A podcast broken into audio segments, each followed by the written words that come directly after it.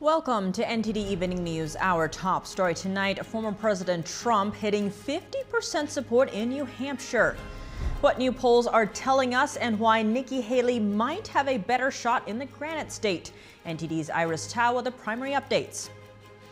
The former president isn't happy about the E. Jean Carroll defamation trial, and the judge isn't happy about Trump's actions in the courtroom either. Find out what they plan to do next.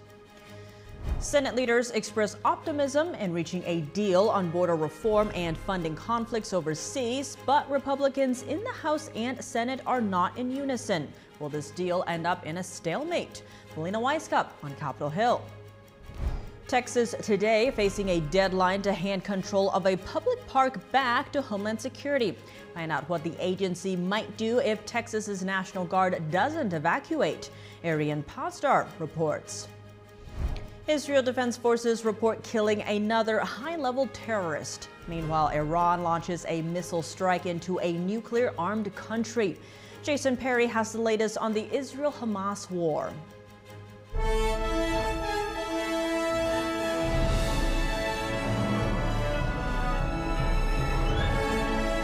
This is NTD Evening News.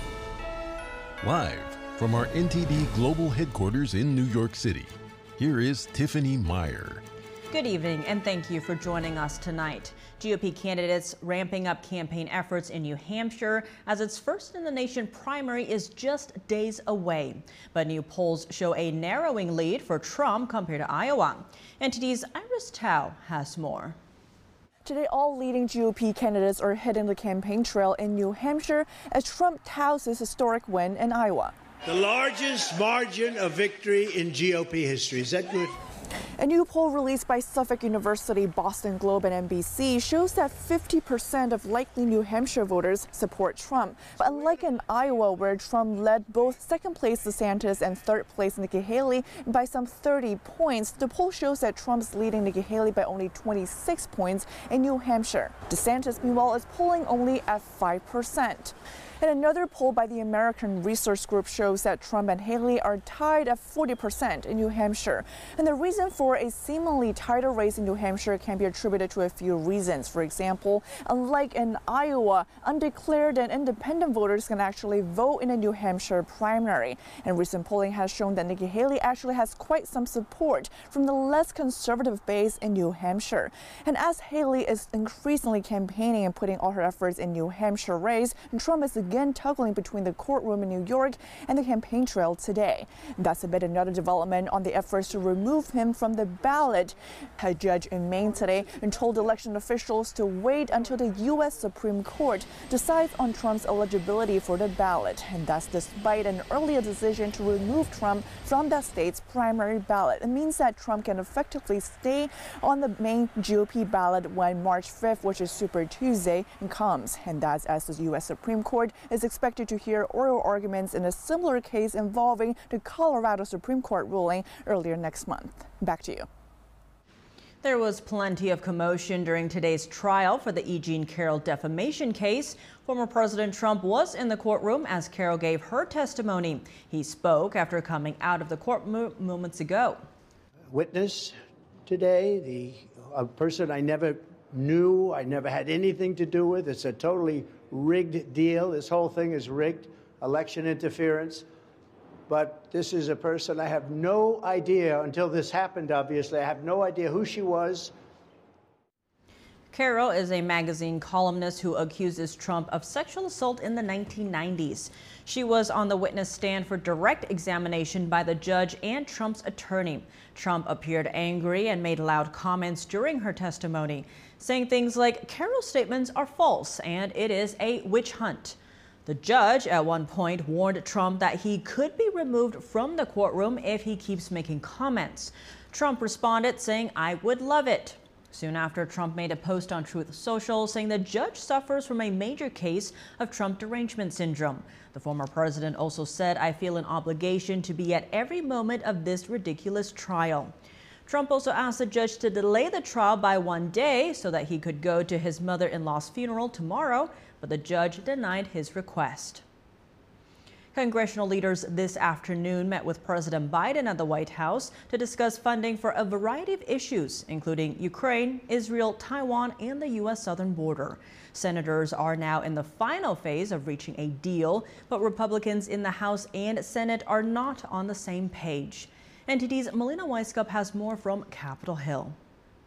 Congressional leaders expressed optimism after leaving the White House, where they discussed with the president a supplemental package that would address border security as well as aid to Ukraine, Israel, and Taiwan. House Speaker Mike Johnson expressed that he understands the urgent need to send money to Ukraine, but didn't elaborate much beyond the fact that he said he wouldn't settle for the status quo. Instead, shifting his attention to border security, saying that they would not settle for anything less than a well rounded package, which includes returning to Trump era policies like remain in Mexico, reforming parole authority, and more. We must have change at the border, substantive policy change.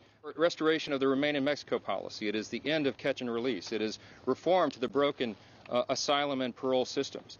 But we're seeing a fundamental difference in the messaging coming from House Republicans and Senate Republicans. Senate Minority Leader Mitch McConnell today saying that Republicans need to make compromises and it's now or never. Listen to this. If we had a 100% Republican government, President, House, Senate, we probably would not be able to get a single Democratic vote to pass what Senator Lankford and the administration are trying to get together on. So this is a unique opportunity to accomplish something Senate Democrats say they're working in good faith with Republicans to try to find a compromise on border security so they can get this foreign aid secured. However, they say Republicans shouldn't be making this dependent upon changes at the border, which is one of the most complex and highly partisan topics here on Capitol Hill. Senate negotiators working on this deal have not yet released legislative text or even a framework around this border security and foreign aid deal. However, Senate Minority Leader Mitch McConnell says he hopes they can have this deal by next week. Reporting from Capitol Hill, Melina Wisecup, NTD News.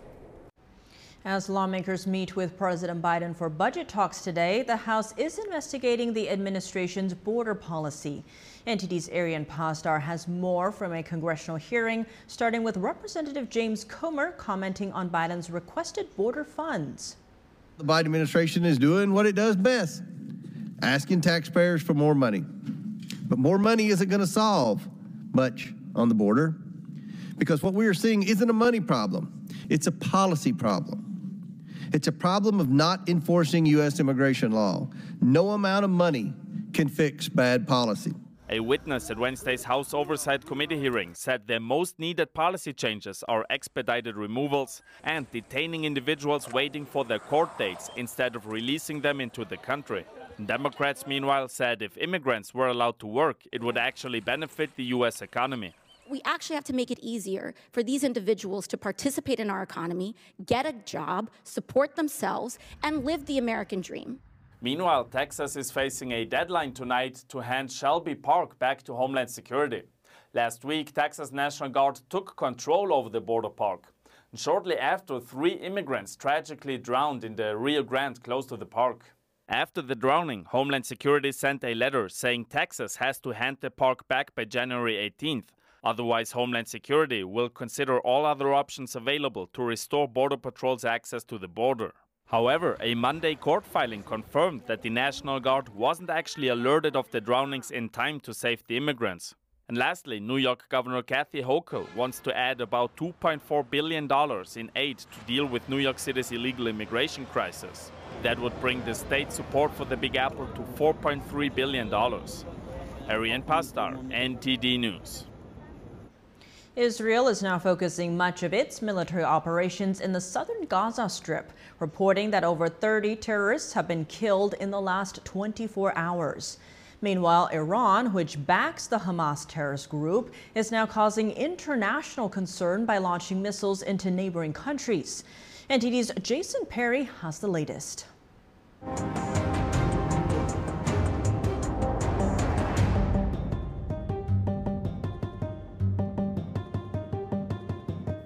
On Wednesday, Israeli forces reported striking this vehicle, killing a high level terrorist in the West Bank. Video captured after the strike shows Israeli forces surrounding the vehicle and trying to put out the fire. The IDF said that terrorist and other members of his cell were planning to carry out a large scale terrorist attack in the near future. This precision strike in the West Bank comes as the IDF reported killing over 30 terrorists in the southern Gaza Strip in Khan Yunis in the past 24 hours. The war continues and it will continue until the end, until we complete all our goals. The return of the abductees, the elimination of Hamas, and the making sure that Gaza will no longer pose a threat to Israel. And according to Israeli news outlets, Netanyahu said the war could go on until 2025. And as the Iranian backed terrorist group Hamas could now be in its last days.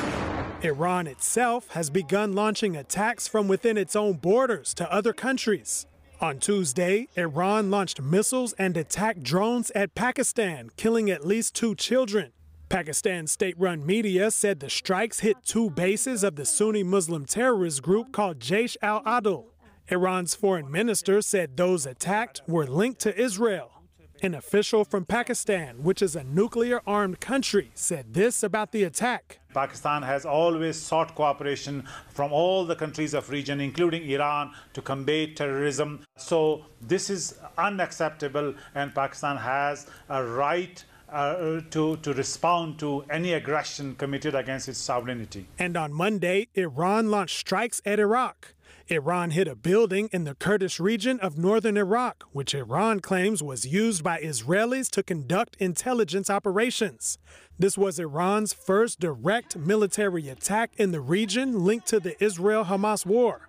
The Iraqi Kurdish prime minister had this to say after the attack. Uh, what's surprising, we are not a part of this conflict. We don't know why Iran is retaliating against civilians of Kurdistan, especially in Erbil. Uh, we have no animosity towards any of our neighbors, especially Iran. An Israeli spokesperson did not confirm or deny whether the location was used for Israeli intelligence operations. Israel is also facing attacks from Hezbollah terrorists in Lebanon. And Yemen's Houthis have been firing missiles at cargo ships in the Red Sea that it believes are headed to Israel. On Wednesday, the Biden administration reversed course and is now going with the Trump administration's decision to label the Houthis as a terrorist organization. Jason Perry, NTD News. An Israeli woman and her family were taken hostage by terrorists during the October 7th Hamas invasion. She and her three year old twins have been released, but her husband remains captive. And now she recounts the horrors her family faced. Here's the story a lot of the times the girl was just were just crying i'm hungry i'm hungry sharon aloni cunio her husband david and their three-year-old twins were among over 200 hostages taken by hamas terrorists on october 7th mrs cunio and her daughters have been released and now she's providing a rare glimpse into the terrifying ordeal of being a hostage it started with a hamas attack on their kibbutz i started to lose um, conscious and at that point danielle told me she shook me and said, let's open the window and get out. It's much better off that they shoot us and that there will be no pain, no suffering, instead of watching all of us choke up to death in here with the girls. After the neighborhood where she was being held was bombed, Hamas moved her family to a hospital. After about nine days, the house next to us was bombed, and they decided to move us because all the walls came falling, like tumbling down on us with glasses and everything. So they brought in an ambulance. Guy, David, is a corpse, covered him with a white sheet, put me in um, traditional Arab clothes, put Yuli in my hands with a sheet over her, and told me to look down, and put us inside the ambulance, which took us to the hospital in Khan Yunis, which we stayed there uh, up until the end. The food they were given was barely fit for human consumption.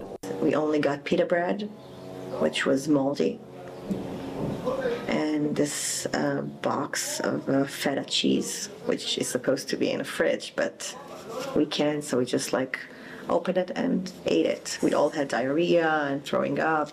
The family is recovering from their harrowing ordeal now that they are safe, but her husband is one of the over 100 hostages still being held by Hamas. I cried all day I just sit around and cry all day, watching in videos in all kind of groups looking for any information about him, watching his pictures on my phone and hearing his voice messages. The nightmare continues until her husband is freed, and she can't stop thinking about his last words to her as the family embraced for a final time in captivity. But he told me, fight for me, don't give up. Please yell what I can't yell. Please help me to get out. And he told me, I'm scared as hell. That was the last sentence. I'm scared as hell. Coming up, American money is flowing into China's military. This at the same time China is building its war-fighting capabilities. Lawmakers struggle to solve the problem. Details on that and more in just a moment. And record-setting Arctic cold continues today in many parts of the country. We take a look at how Americans are coping after the break.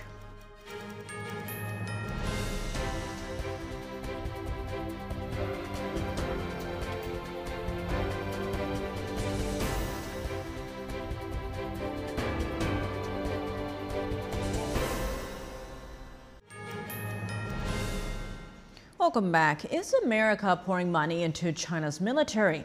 China's hypersonic missiles, surveillance tools, telecommunications tech, are these all made possible by American dollars? Lawmakers trying to figure out the scope of the problem. NTD's Virginia Gibson has more.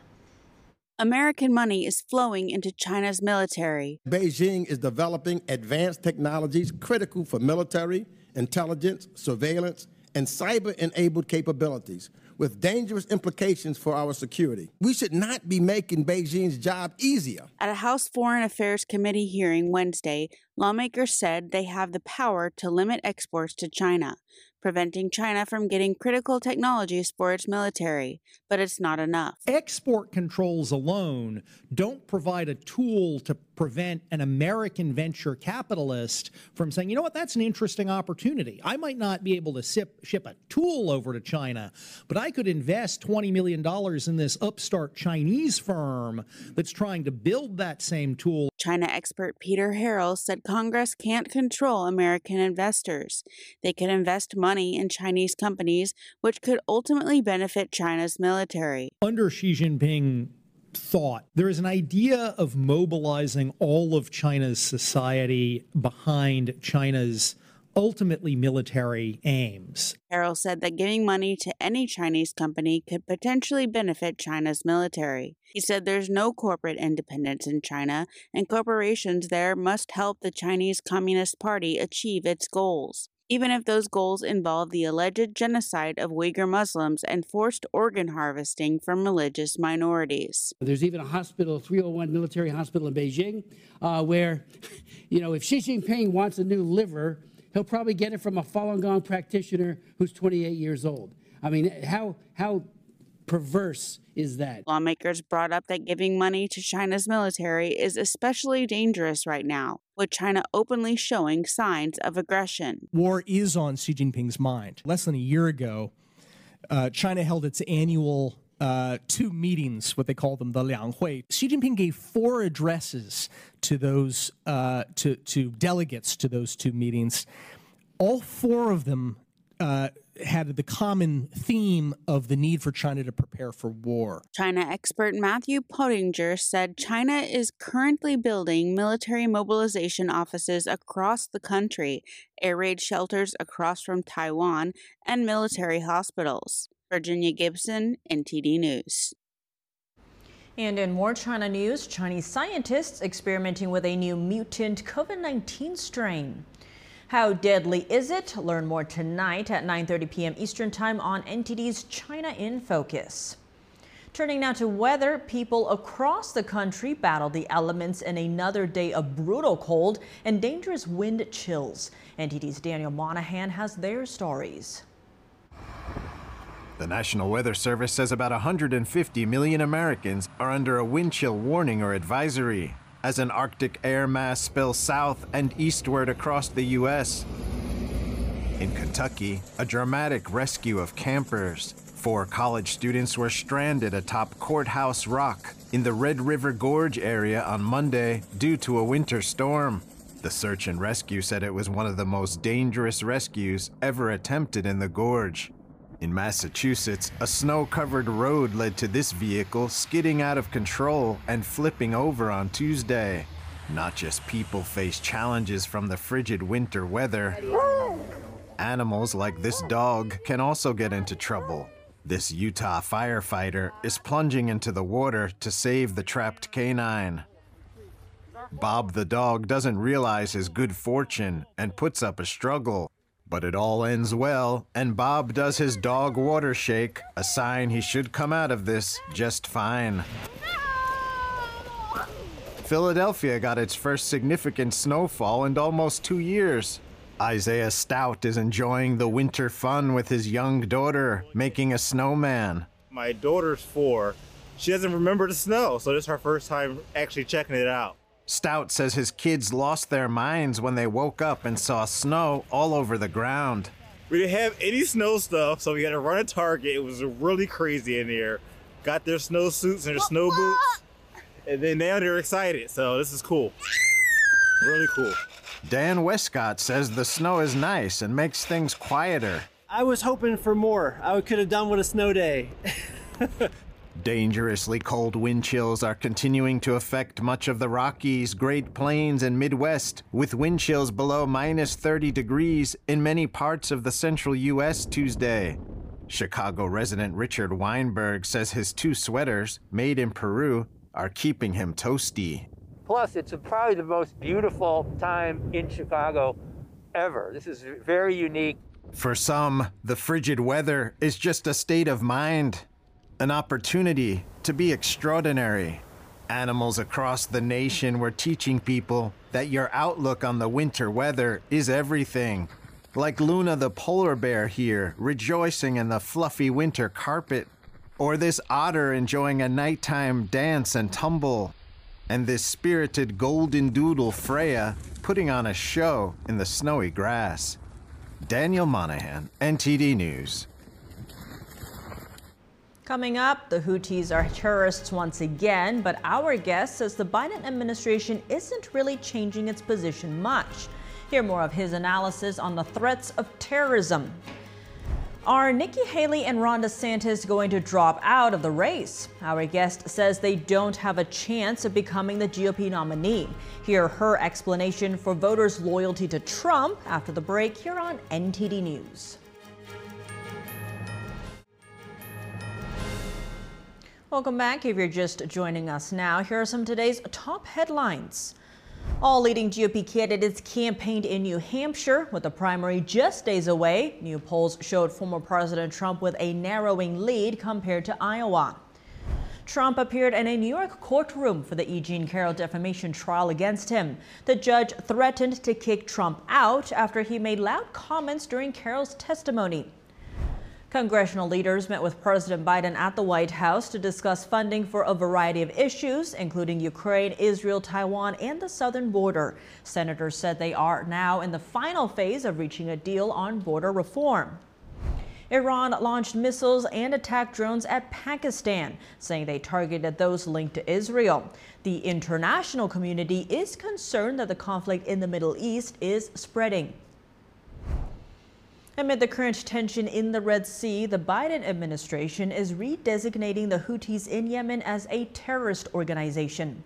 Joining us now to analyze the move, as well as the broader threats of terrorism that America faces, we have Kyle Shideler. He is a Homeland Security and Counterterrorism Analyst at the Center for Security Policy.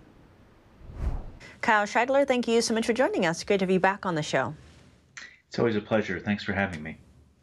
Now, following a rise in Iran backed Houthi attacks on shipping in the Red Sea, the Biden administration is redesignating the Houthis as a terrorist group. This is after undoing that designation from the Trump administration. Now, in your understanding, why was that reversal made in the first place? Well, the Biden administration really excels above all at making it look like they're doing something when in fact they're doing nothing. So here they're redesignating the Houthis as a terrorist organization, uh, removing as having previously removed the Houthis on the essentially the first day of their administration, uh, really just sort of out of spite against the Trump administration. Um, and now finding out that in fact the Houthis are a great deal of trouble. They do they do act as a terrorist proxy of Iran, and the Biden administration has been taking flack in the press uh, endlessly over their decision to remove the Houthis from the terror list. So here they are uh, trying to make it look as though they are correcting their mistake. But if you look at the actual language uh, that National Security Advisor Jake Sullivan put out uh, in their announcement, there's a 30 day wait before any sanctions take effect. Uh, there are numerous carve outs built in to the designation to ensure uh, that uh, the Yemenis are still able to receive all manner of shipments. There's an explicit uh, statement saying that the U.S. is going to continue to tolerate the movement of uh, items in Yemeni ports headed to the Houthis. So really, this is all about making it look like they're doing something, ending uh, the bleeding in the press where they're getting attacked, while at the same time not actually really changing their position all that much. Hmm. Now, in response to these strikes by the U.S. and the U.K., the Houthis are vowing revenge. Now, reports are noting the open border, the record number of ter known terrorists crossing into the U.S., and also these potential sleeper cells that are already in the U.S. Now, how serious of a risk is all of this? Well, it's pretty serious. The Houthis have no real demonstrated ability to conduct terrorist attacks internationally. Uh, they do have the ability to target Saudi Arabia. They've done that qu- quite a bit. We may see them do some of that in the future. They haven't a, really have a reported ability to target internationally. Their sponsor, Iran, however, does. Uh, both IRGC and their proxy Hezbollah uh, have the ability to conduct attacks uh, throughout South and Central America and potentially in the United States as well. We know that they have uh, Hezbollah cells in the United States which conduct intelligence and preparations uh, for such an attack if they were to choose to launch one. Uh, they have also worked with Mexican drug cartels in the past, including uh, attempting to hire drug cartels to conduct assassinations and bombings. Uh, so they are willing and able to do that. Uh, and if there is an escalation on the homeland, it will ultimately be Iran's hand, not not the Houthis, that does it. And expanding on that, you have a piece out commenting on this video from an Al Qaeda faction that's teaching would be terrorists how to make bombs and use them on airlines. Now, this is bringing back memories of 9 11. Is this just monger- fear mongering or is this a legit threat? Well, anytime you're talking about Al Qaeda, you have to take them seriously. Um, but what we are seeing here is sort of a distributive effort. They're sharing information. They're trying to uh, build on the uh, fervor and the attention that Hamas's attack on Israel has created, and they're trying to take advantage of some of that uh, to get some eyes on them. Terrorist groups do constantly struggle with each other over attention and media focus, and so Al Qaeda is trying to bring some of the spotlight back on them. Um, on the positive side, of positive for us, Al Qaeda has struggled in recent years to pull off really elaborate uh, operations, but and so they're relying here on trying to get a local, um, maybe homegrown, uh, lone wolf type actor to, to, conduct an attack using the information that they've provided. Uh, where we do have to take them seriously, however, of course, they still have the ability to train in Afghanistan as well as in places in West Africa and Somalia. So, and we so we can't take our eye off the ball there, particularly uh, with their affiliate Al Shabaab in Somalia remains very capable, and they have links back to the U.S. homeland. So we have to watch them very closely but I think in a, to a certain point, this is Al Qaeda trying to, to, trying to pull the spotlight back onto them. Hmm. And given all of this, what can law enforcement do to ensure Americans' safety? Of course, uh, all American law enforcement need to be uh, ever vigilant, uh, particularly now. Um, they need to have, I think, very importantly, local law enforcement needs to have a good understanding of the, the various communities in which these terrorists hide uh, in their areas, so they they understand it. They they they know who's normal, who's who's in the area, and and if there are changes, then they they should be watchful for that as always. Um, and then of course the big thing is the southern border, getting control of the southern border. Uh, you know, the reports of uh, 400 terrorists or suspected terrorists crossing the border just last few years, uh, and the thousands of uh, unknown migrants who have crossed the border. Uh, and when you don't know who someone is, you don't know who's hiding among them. And so, getting control of that is the single biggest uh, homeland security priority that that we have. Quite concerning indeed. Kyle Shideler, thank you so much for your time. Thank you. With the Republican primary down to just three candidates, where are their campaigns headed? Are Nikki Haley and Ron DeSantis' supporters going to change their pick after Trump scored a historic win in Iowa? Joining us now to discuss the future of the Republican primary, we have Evita Duffy Alfonso, staff writer at The Federalist. Evita Duffy Alfonso, thank you so much for joining us. Great to have you on the show. Thanks for having me. Now, Trump left Iowa with a historic massive win. He was outperforming in several areas. He left with 51%, and in terms of points compared to DeSantis, was in second place. He has a 30 point difference. Most are saying he wouldn't pass the 12 point historic level. In your understanding, how has the media been covering or not covering Trump's Iowa win? I mean, it was actually astounding what happened uh, on Monday night so MSNBC actually refused to air his full victory speech in Iowa. They did air the full speeches of uh, Nikki Haley and of Ron DeSantis, who lost. So I'm not really sure how that's quite as relevant to the viewers. But what what Rachel Maddow on MSNBC essentially essentially said was, we can't fact check everything Trump says as he speaks. We can't uh, filter it through the prism of our own political narrative. Um, so therefore, you guys cannot hear what he has to say. We at MSNBC are the arbiters of truth. We don't want to expose our viewers to Donald Trump. Um, so we're just not going to play his speech, which I think made it much more transparent than I think ever before. Um, just how how far they have descended into uh, propaganda. They have no journalistic ethics. They aren't real reporters. Uh, they are truly an arm of the Democratic Party. And given Trump's Iowa win, many DeSantis supporters, including conservative commentator Ben Shapiro, are now saying that Trump is the nominee. He's the clear winner in that regard. Many DeSantis supporters are also switching their support to Trump. What does this tell us?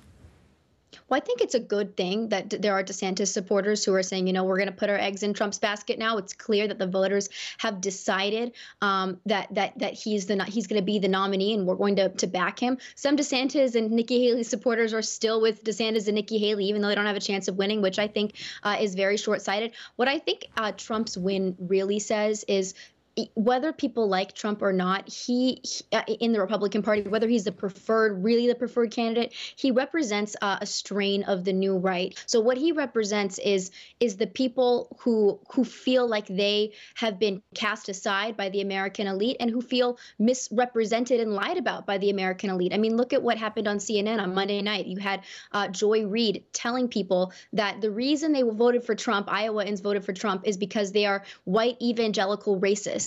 I think regular voters, middle America voters, resent that and they associate Trump with that struggle with the American elite. Uh, and so they they like I said, they they they recognize themselves in him and they're supporting him. And if you ask Trump supporters why do you support Trump, oftentimes they don't say immigration policy or the economy, although those are things that people care about. They say he sticks up for us. They say he's on our side that I think is the takeaway from Iowa, and that's going to be the takeaway um, for for the rest of this general election. And given all of that, DeSantis isn't expected to do well in New Hampshire. What does his campaign future look like? When might we expect him to drop out?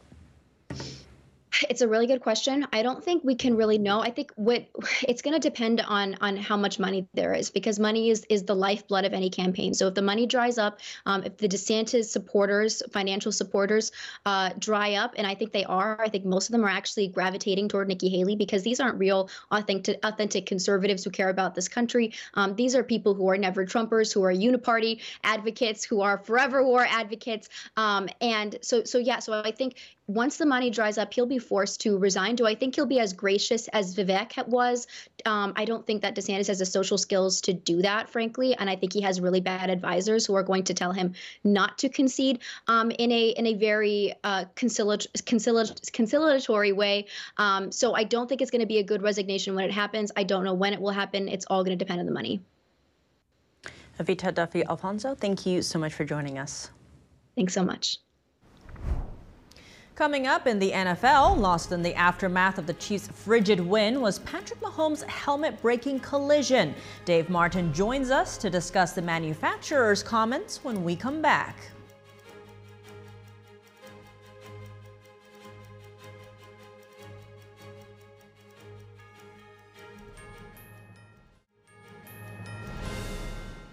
Welcome back, and now for your sports news, we're joined by NTD's Dave Martin. Dave, a lot going on. Let's start in the NFL, where the helmet manufacturer weighed in regarding Patrick Mahomes' broken helmet on Saturday, saying it did its job. Now, have you ever seen an outer shell break like that? I mean, never. I mean, usually if there's an issue, it's with the face masks or the screws connecting it uh, to the helmet or something. But as you can see in the photos here, it was a pretty big chunk that actually came off. Now, when it happened, I think we all chalked it up to the extreme conditions. The negative 20 something degree wind chill would certainly make it more brittle. Now, this was after a pretty hard helmet to helmet hit, but you see those all the time in the NFL. You don't see helmet helmets break like this. So, in fact, when it happened, no one really seemed to know, what, to do. The refs actually paused the game clock and play clock so he could switch helmets. I was surprised he didn't have, didn't have to come out for the play. So were the uh, announcers, actually. Now, Mahomes, his only comment was the need to watch where they store the helmet because it was so cold when he tried to put it on, he could hardly get it on probably very uncomfortable too with that, uh, with that coldness. In any case, I thought the whole scene kind of uh, threw the Chiefs off a bit. It was right before a crucial third and goal play that they didn't convert.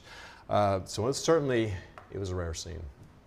Well, now elsewhere in the league, Houston's CJ Stroud had some of his post-game on-field interview edited by NBC, where they posted to social media, specifically the part where he praised Christ. What's been the reaction on social media to this? Yeah, Citizens Free Press noticed this, posted both versions on X formerly known as Twitter, of course. Most comments were surprised, but also not surprised that NBC would do this. One comment was that if he praised, you know, what are known as progressive issues, they wouldn't have edited that. Now, some others noted that this is strictly a time thing, which kind of seemed legit. Of course, it only took him for like three seconds to say this. I mean, he literally said, quote, first and foremost, I just want to give all glory and praise to my Lord Jesus Christ, end quote. And then he quickly answered her question. It was short either way. Now, another user noted how some of the mainstream media already censors free speech already. I mean, Trump's victory speech was purposely not shown by MSNBC with the excuse that there's a cost to them knowingly uh, broadcasting untrue things. Some users noted that there's an irony to them saying that. Either way, it would seem that their trust maybe isn't very high with uh, Christians nowadays. Well, now over in California, Governor Gavin Newsom said he will not sign a bill that would have banned tackle football for kids under 12. What was his reasoning on this? Yeah, he really didn't quite say. He just said, quote, I'm deeply concerned about the health and safety of young athletes, but an outright ban is not the answer. Now, he didn't say what that answer actually was. I'm actually for this bill. I mean, the effects of repeated head trauma seem to be pretty severe.